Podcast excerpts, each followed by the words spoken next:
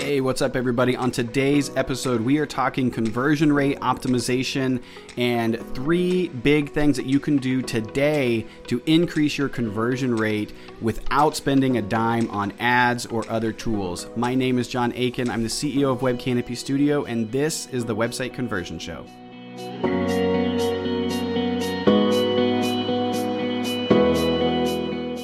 Hey everybody, the graphic that you see on the screen here is the website conversion framework, and again, for those of you that are listening, you can find uh, a link to this graphic inside the show notes. And the website conversion framework is uh, w- w- kind of the theme that we've been going over the last several episodes. We're really looking at what are the essential elements of a high converting website. What are the things that that website must do? And so today we're talking about the top level here of this diagram, which is conversion rate optimization. Now, conversion rate optimization is not something that you do right away on your website. It's not something that just happens and you're just like, okay, I'm going to do conversion rate optimization. I've got these things I want to do. Um, the reason is conversion rate optimization is about how to improve your website after you have some kind of foundation. It's about improving the overall goals and improving the overall performance of what it is that you're trying to accomplish.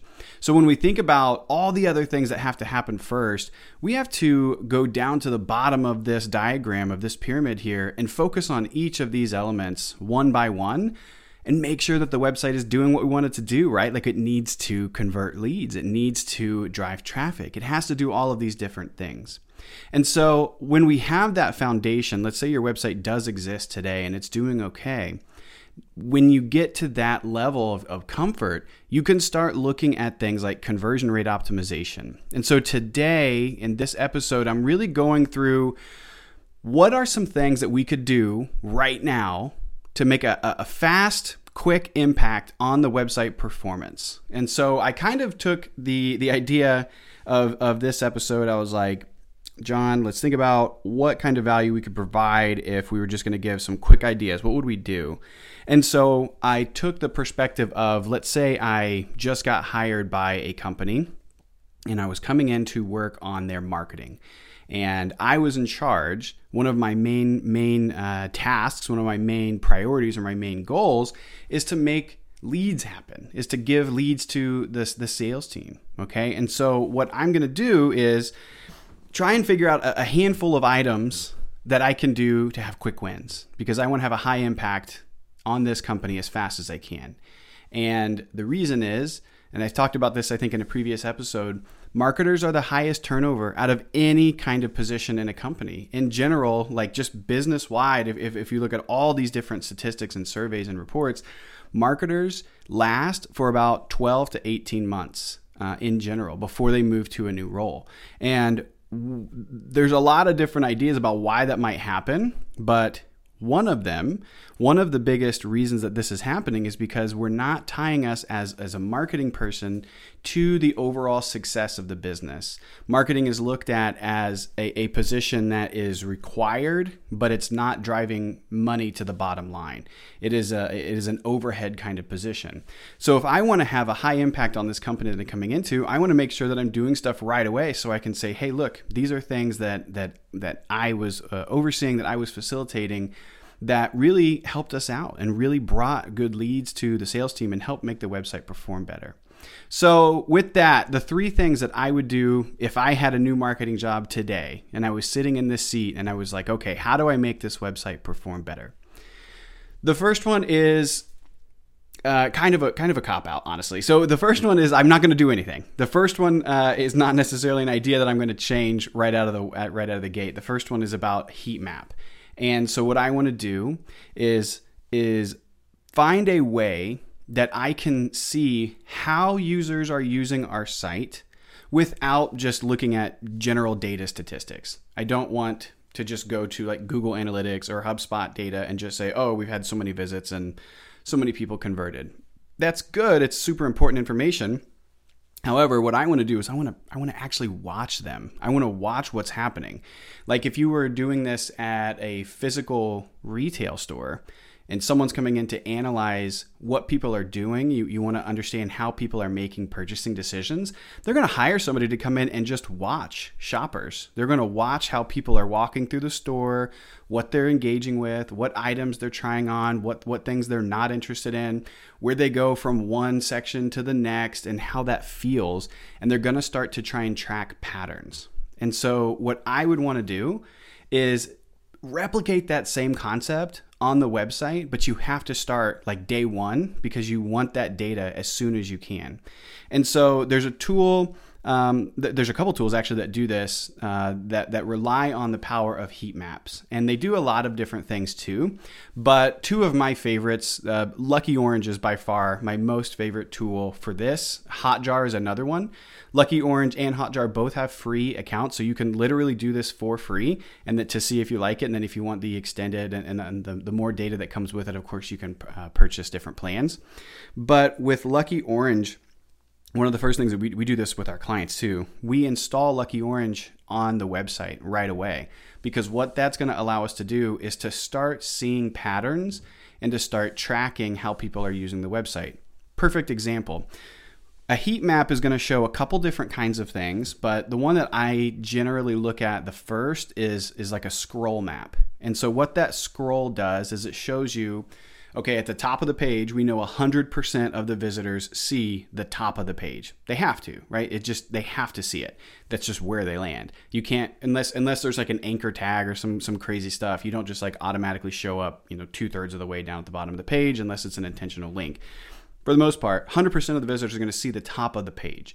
So what would be really interesting then is to see where people fall off. And so as you scroll down that page, you're going to start to find out, oh my gosh, fifty percent of our traffic leaves this page before they even get to, you know, a quarter of the way down, or before they even get to our primary call to action. That's powerful to me, because if I know that, if I know that the primary call to action or the, the primary value proposition of what we're sharing on these pages is below where most of the traffic sees, then boom, right there, I have an immediate thing that I can do to fix that right away. I know exactly what I want to do. People are not seeing the, the call to action. People are not seeing the value proposition. So of course they're not taking action. So what happens if all of a sudden that gets moved up, right? That gets moved above that heat map um, scroll line where it starts to drop off. More than likely, you're going to see some kind of, of uptick in conversions or clicks or whatever that, that um, call to action is that you want them to do. So that's how you would use a scroll map. Another kind of heat map uh, that's also included in these would be uh, click map and m- mouse movement. And mouse movement was kind of confusing for, for a lot of people at first, but if you think about how you work on your computer, a lot of the times people will move their mouse as they're reading, as they're looking at text. And so we we almost do it subconsciously, but we're kind of like moving the mouse up and around, and, and it's just kind of following around. What this is going to show you, however, when you look at it at a, at a, at a heat map report, you're going to see almost like um, like a radar, like a storm, where, where the really big activity is happening, where the thunderstorms are. And the bigger, excuse me, I hit my mic, the bigger activity that you're going to see is showing you these are things that either A, are really fascinating to people, or B, things that they don't have a clue what that means. And so you would have to go in with an analytical eye, but you're going to start to see then, okay, I can see where people are spending their time, what they're highlighting, what they're hovering over, where they're moving their mouse, and maybe I need to make some adjustments off of that. The click maps are, again, very similar to that, but that's literally where people are clicking, and you're going to get priorities and orders and who's who's clicking where and, and what, what C T A has the most clicks and so on. So heat map reviews, I would install it and I'd let it sit for about two to four weeks, depending on your traffic. You want to get a pretty substantial amount of visitors to get in there and see, but that's going to give you so many ideas and just the knowledge to show that. And you go and take this heat map, you can even print it off. You go and take this heat map to your boss and you say, look, this is how people are using your site. Here's how I think we can make some changes. Here's how I think we can make improvements there. And it's totally free. Like it's, it's so crazy how impactful this can be, and it's completely free. So heat map review, do it. You'll love it. Next, exit intent pop-up. Um, lot of, lot of drama around pop-ups. A lot of people don't like them. I don't really love them unless they're used in a very tasteful way.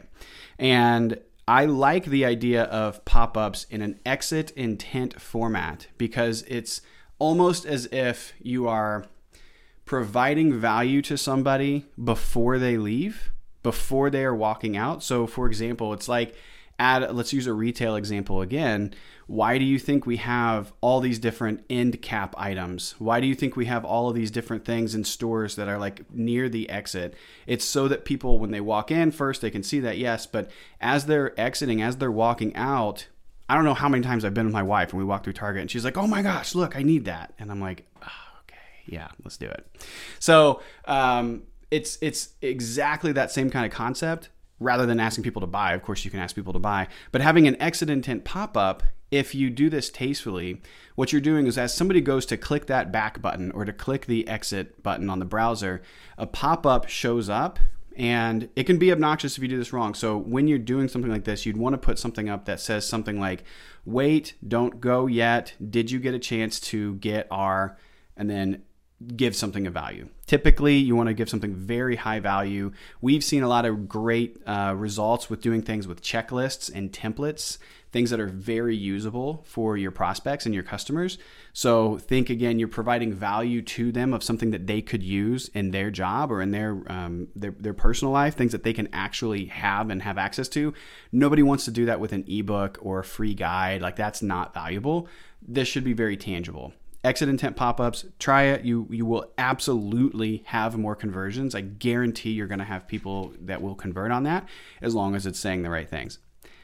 Next, we want to talk about increasing visits to the best pages. So the exit intent, intent pop-up I could do today if I have the right software. HubSpot does this. If you're using WordPress, there's a bunch of free plugins that do this kind of stuff. And um, you know, there's all these other C M S tools out there that you can try as well. For...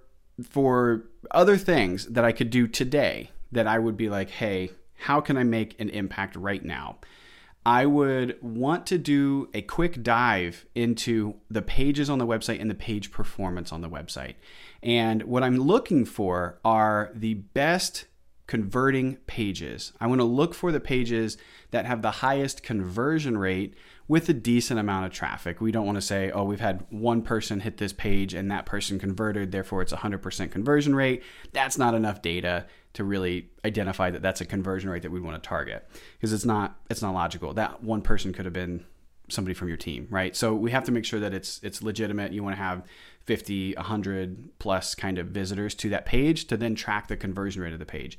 Why do we want to do this? Well, if I know that this page converts really well, if I know that this page is converting at thirty, forty percent, maybe fifty percent, it would make sense that I should try and find more ways to get people to that page, right? So I'm going to think about how can I get people to that page, because if that conversion rate holds true, if that conversion rate really is thirty-seven percent or fifty-five percent or whatever it might be, then I want to try and get as many people into that as possible. Because think of it as as you're, you you have this machine, and for every one hundred people that come to this machine, you get forty people on the back end that become leads. Awesome, that's great. But now what do I want to do with it? Well, I can optimize that machine. I can try and get that machine to make it, instead of one hundred people in equals maybe forty, now it's fifty. Cool, that would be great. So you can do things within the page to make it better.